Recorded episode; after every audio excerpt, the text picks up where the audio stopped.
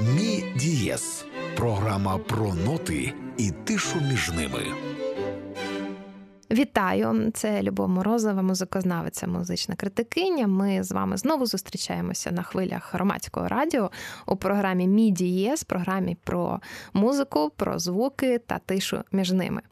Ви, напевно, вже побачили е, логіку е, наших передач у тому, що ми рухаємося по 20 столітті, по е, кожному десятилітті, розповідаючи про найважливіші якісь знакові фігури кожного десятиліття століття, і е, ми з вами, коли говорили про початок нульових років, говорили про е, такі дуже крупні постаті, як е, Сергій Рахманінов, як Олександр Скрябін та інші. От, власне, сьогодні мова піде саме про Сергія Рахманінова.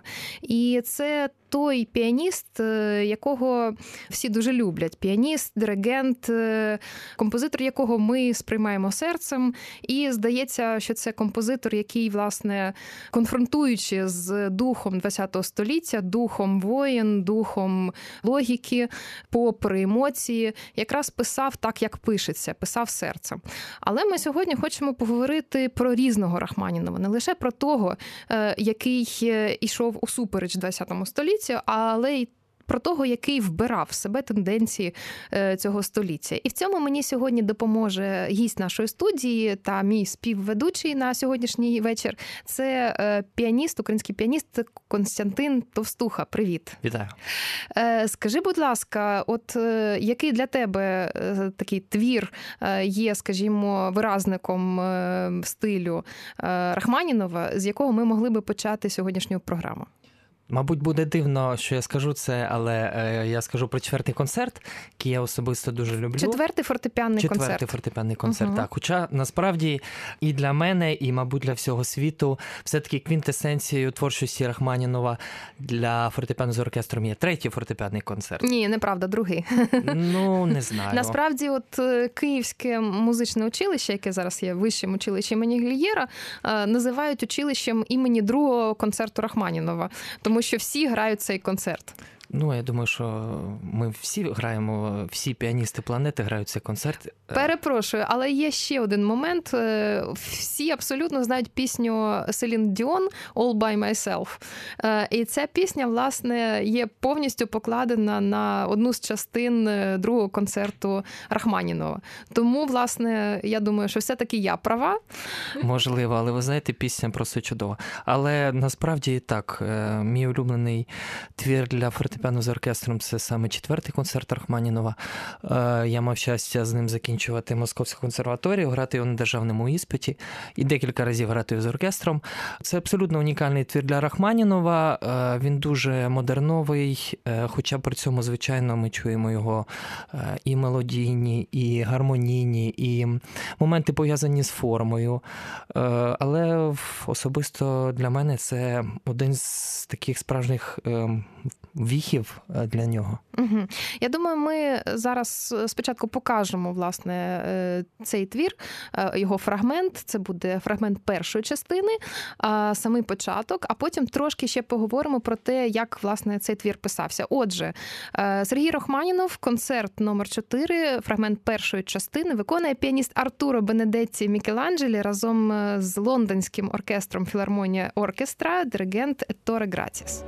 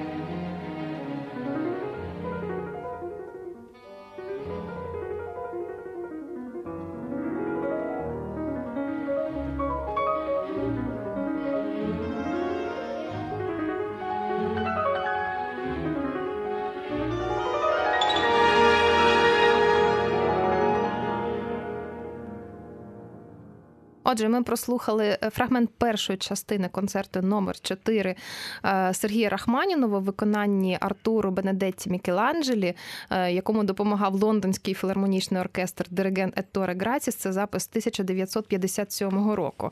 І власне Костянтин наполягав на тому, що це має бути саме Мікеланджелі. От скажи, будь ласка, чому в тебе такі сантименти щодо цього власне виконавця? Ну я розумію, що це дійсно видатний виконавець ХХ століття відбувся, і е, це одна з найсерйозніших фігур у е, фортепіанному мистецтві. Е, до речі, він ну у нього була дуже цікава філософія взагалі от цієї гри. Він казав, що ніколи не грає для інших людей, а грає лише для самого себе, і йому, власне, все одно хтось сидить в залі чи ні. Тобто, це от така концентрація, це от така зосередженість, коли людина навіть займалася вночі, щоб ніхто власне ніякі звуки їй не заважали, і Е, займався фантастично багато, по 7 по 8 годин е, на добу. Е, але окрім цього, от що він таке робить в цьому концерті, що не робить ніхто? Ви знаєте, ну Артуро Менендеті Мікеланджелі, безперечно, Абсолютно унікальна особистість, але е, піаністичний світ е, знає його як видатного виконавця Дебюсі угу. або Равеля, або інших імпресіоністів. Тобто ми е... говоримо в першу чергу про те, що це така прозора, красива фактура, та про те, що власне це мрійливість напівпедалі, от такі речі Мікеланджелі ну, знаєте... даються дуже добре. Так, е, ще також абсолютно феноменальні виконання сонат Скарлаті. Тобто, це такий е, дуже часто елітарний піанізм, інколи сухий, але при цьому е, надзвичайно м'який і надзвичайно теплий. Але в четвертому концерті це щось абсолютно неймовірне, тому що перші звуки, перші акорди і взагалі дуже яскравий початок, як вривається ця тема.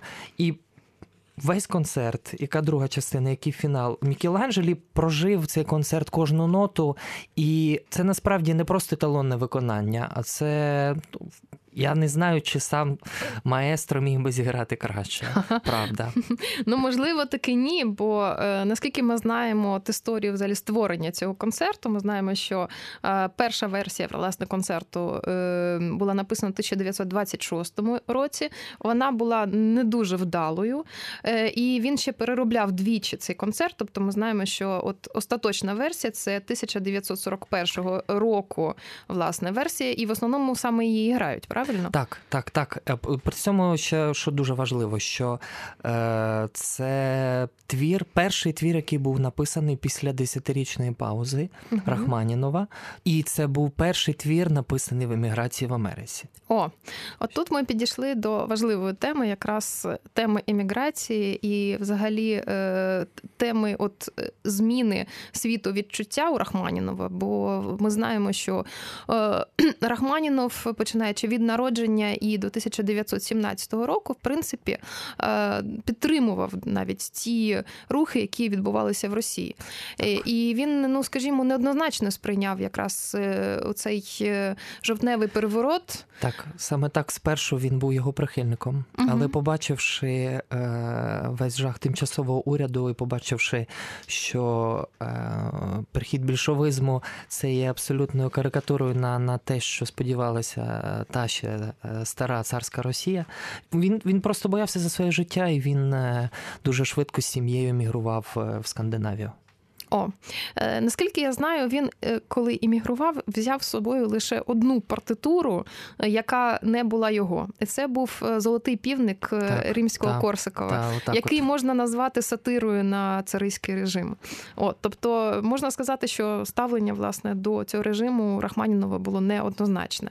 Однозначно, так, це однозначно, неоднозначно. неоднозначно Але так. я думаю, що ми зараз зробимо невеличкий екскурс у те, а з чого власне починалося, і покажемо такого типового типового Рахманінова кінця 19 століття. Тобто, це будуть е, кілька моментів з його циклу шість музичних моментів, написаного у 1896 році. Е, наскільки я знаю, цей цикл був написаний не в останню чергу, тому що Рахманінову потрібні були гроші. І, власне, це досить типово для композиторів того, цієї доби в Росії особливо. От І власне назва шести музичних моментів вона відсилає до шести музичних моментів Франца Шуберта, так. циклу, який був написаний 1828 році, тобто теж такий типовий романтичний твір.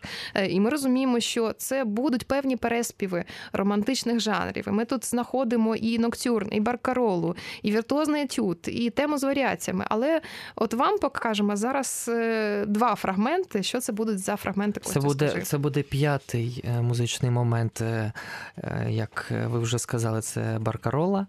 І другий музичний момент який з одного боку типовий. Е, насправді це тут картина, можна сказати. Uh-huh. І тут є деякі є деякі моменти триб'юту до шопанівських прелюдій, але з, е, з, якщо можна так сказати, з обробкою Сергія Рахманінова.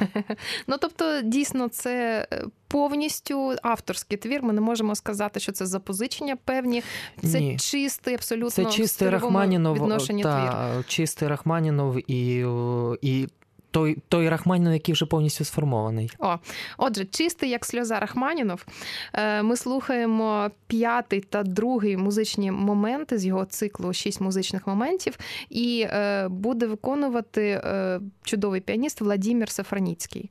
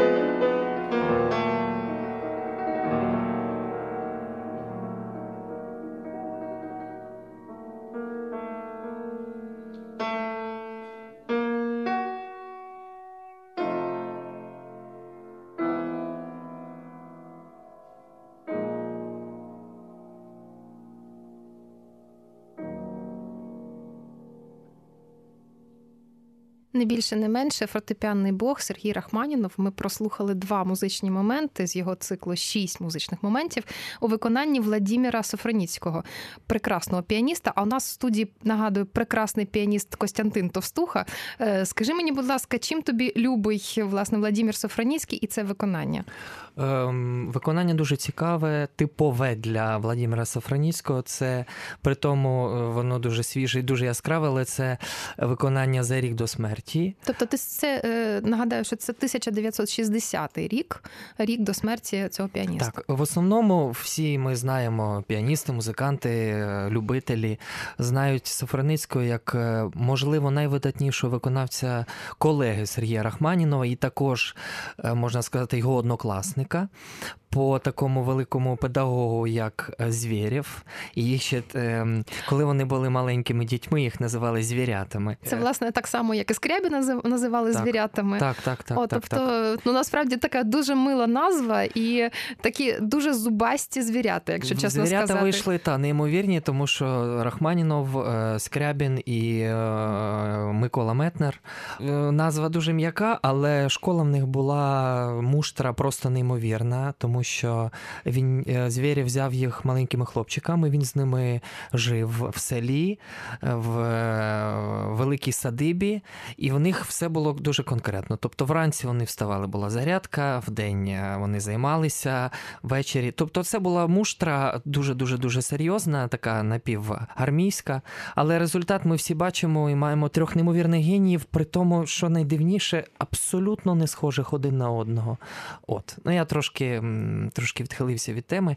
Ні, це, до речі, дуже цікавий момент, тому що ми тут говоримо про е, так звану російську фортепіанну школу, і ми знаємо, що у цій школі досить такі е, жорсткі методи навчання. Так, От Тому це якраз яскравий приклад того, як е, діти потрапляють не те, що навіть в пансіон, а в певне, скажімо, армійське закритий простір. Певний, так, закритий, закритий простір, простір угу. з великим педагогом, який є для них е, і батьком, і наставником, і ментором, і сім'єю. Також ми тут говорили про 1896 рік і про цей стиль.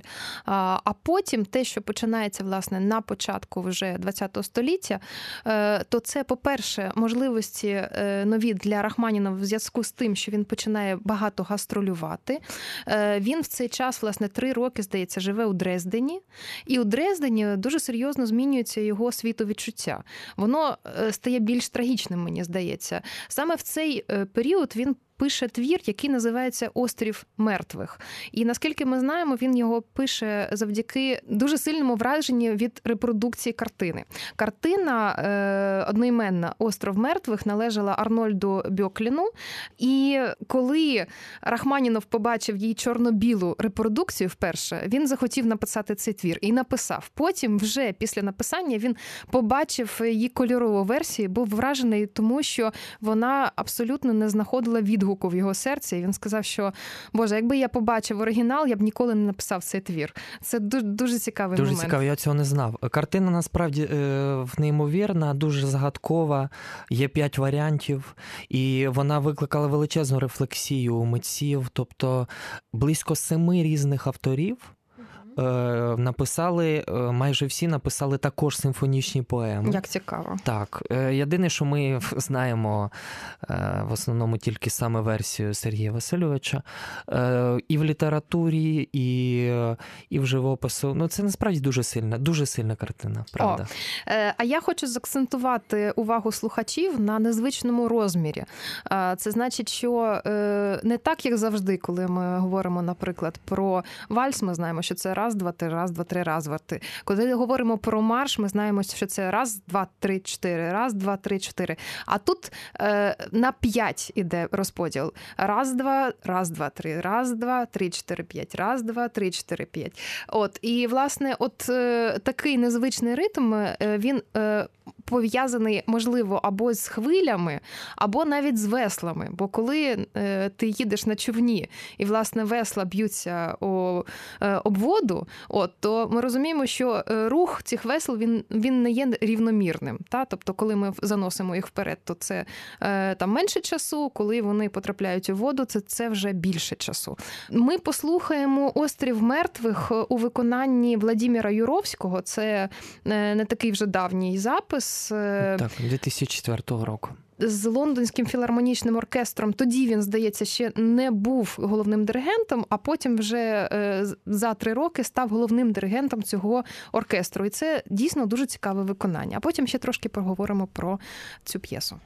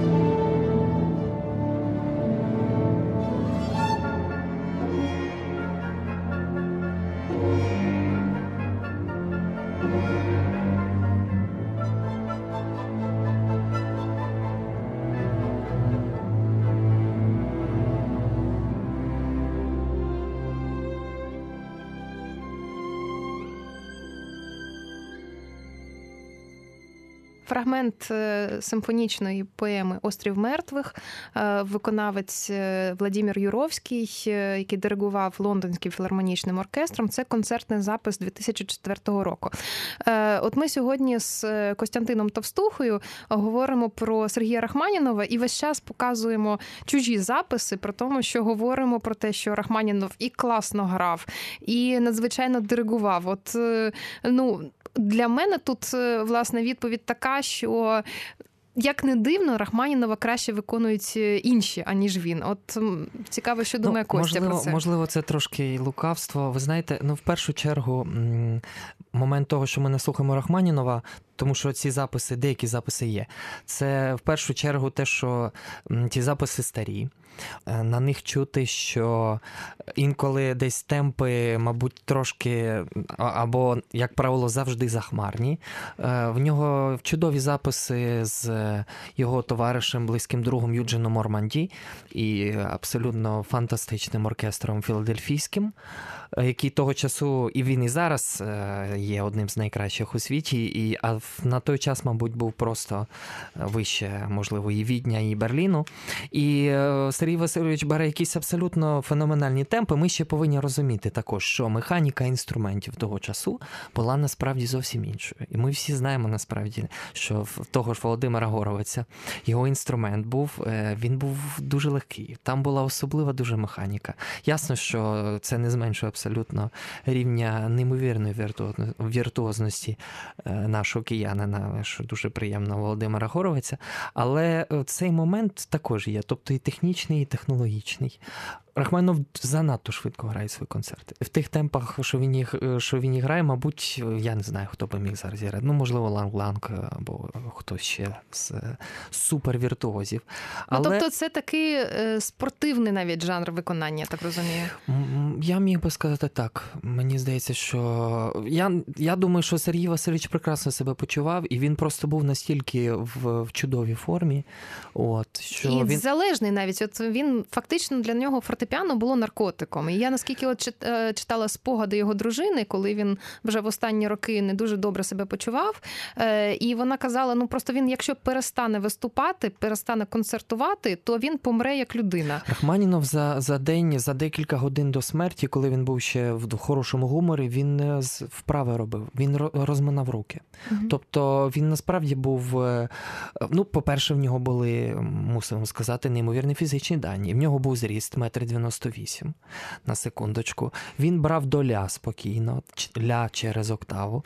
Тобто, От. це фактично е, в півтора рази більше, ніж звичайна людина може взяти. Ну, приблизно ми всі беремо до мі. Всі беруть дециму, а далі вже ні. Перепрошую, це хлопчики беруть. Добре, хлоп... Дівчата так. беруть добре, до ре.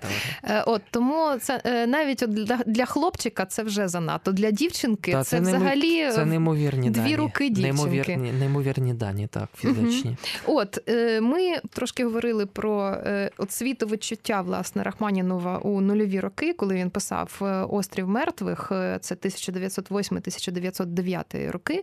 І ми бачимо тут досить трагедійне відчуття. От і власне це відчуття, яке потім з відчуття перетворилося на реальність, на те, що йому довелося емігрувати, і він після того вже ніколи не повернувся на батьківщину. Він помер у Беверлі Гілз. Але окрім того, що Рахманінов тісно був пов'язаний з Росією, в його біографії є ще український слід, про який треба сказати.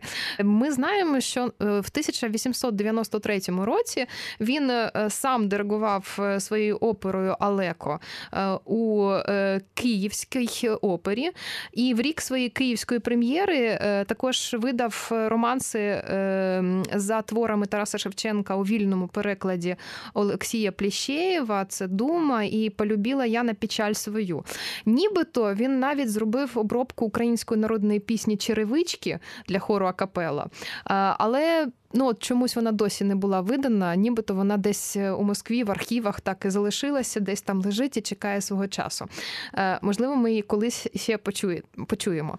А окрім того, наскільки я знаю, він відіграв і важливу е, роль у житті Київської консерваторії. Так, насправді дуже важливу роль, тому що його відкомандирували сюди. Це ще було училище вище.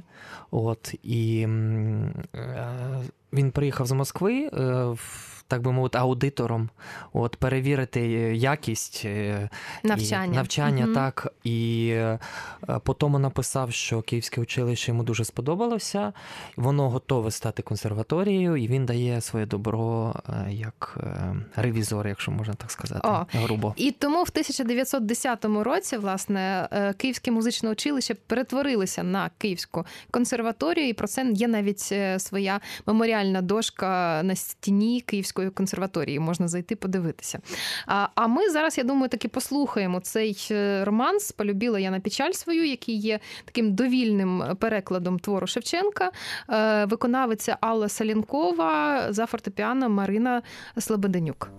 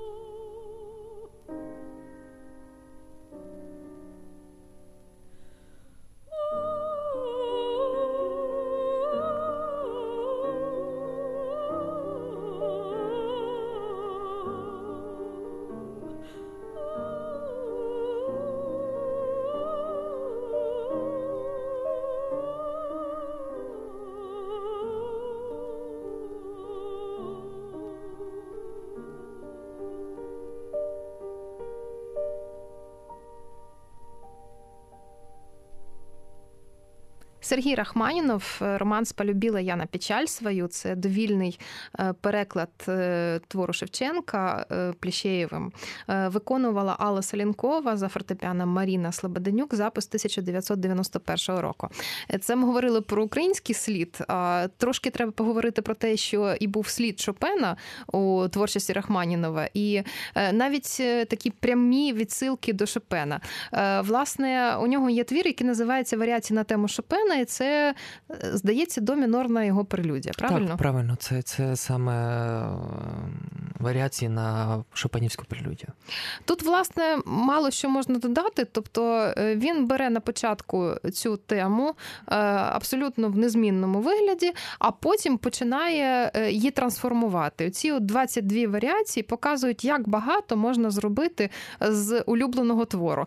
От, Тобто, мені здається, що якраз це показує не лише майстерність е, Рахманінова, а його певну закоханість е, у цей твір. Безперечно, е, віртуозно, неймовірно зроблено, і мушу сказати, що це один з найменш виконуваних творів Сергія Рахманінова. Нічого собі. Один з таких так званих загадкових творів. А насправді, тому що всі ми знаємо варіації на тему Корелі, на тему фолії. Хоча там, наприклад, ем, є елементи східні, дуже потужні. В нього в кінці життя ця східна лінія дуже активно розвивається, і деякі люблять казати, що він же Рахман в першу чергу чергу. Там е, дуже потужна східна лінія, угу. яку він відчував. І угу. це є. Ну, але Якою ми, пишався. Так, ми повернемося так до варіації на тему Шопена. Е, Дуже цікавий твір, дуже цікавий і. Е, модерновий, можна сказати. Угу. Отже, ми зараз послухаємо маленький фрагментик, е, от власне тему, щоб нагадати слухачам, як власне звучить до мінорна прелюдія Шопена, а потім лише фрагмент варіацій. Отже, варіації на тему Шопена і досить цікаве виконання, не, не настільки відомий піаніст, але дуже такий смаковитий, я би сказала, Хорхе Булє.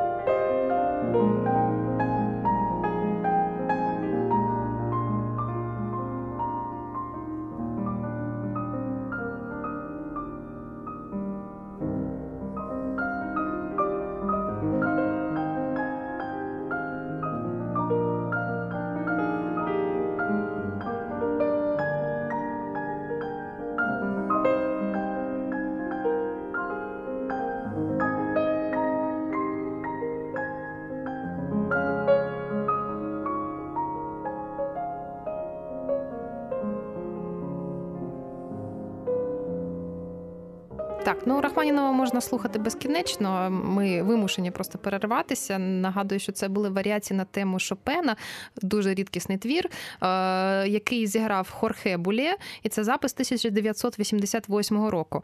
Е, у нас в студії Костянтин Товстуха, з яким ми вже досить багато поговорили про Сергія Рахманінова. І, власне, на кінець розмови мені би хотілося, хоча б трошки торкнутися такого величезного його твору, останнього великого твору, який він написав, це симфонічні танці. Так, е, який, до речі, ми згадали раніше трошки про фігуру Юджина Орманді, товариша, друга і великого диригента. І е, цей твір присвячений саме Юджину Орманді. І Знову ж таки, ми чуємо в цьому творі дуже великі е, впливи саме східних мелодій, в першу чергу. Тобто, це ми можемо згадати і половецькі танці, просто будь-які будь-які східні традиції. Симфонічні танці, наскільки я пам'ятаю, це якраз от е, той твір, який е, в якому е, Рахманінов вже підсумовує все своє життя. Адже у першій частині він робить автоцитати, так. він вставляє туди власне фрагменти його першого фортепіаного концерту. Так. Правильно? Так, так. Першого фортепіаного так, концерту, е, і який, е, здається, був не надто успішним в свій час. Е, але для Рахманінова він е, є певним символом його молодого. І коли початково Рахманінов писав цей твір, він хотів навіть назвати його фантастичними танцями. Перша частина мала називатися Полудень, друга сутінки, третя північ. І це не лише про звичайну добу, а це ще й про, про життя, мабуть, про життя мабуть, бо бо дуже вже нагадує власне е, і те, що відбувалося з Рахманіновим у російський період, е, бо там є і цитати, до речі, з Золотого півника, про які ми говорили.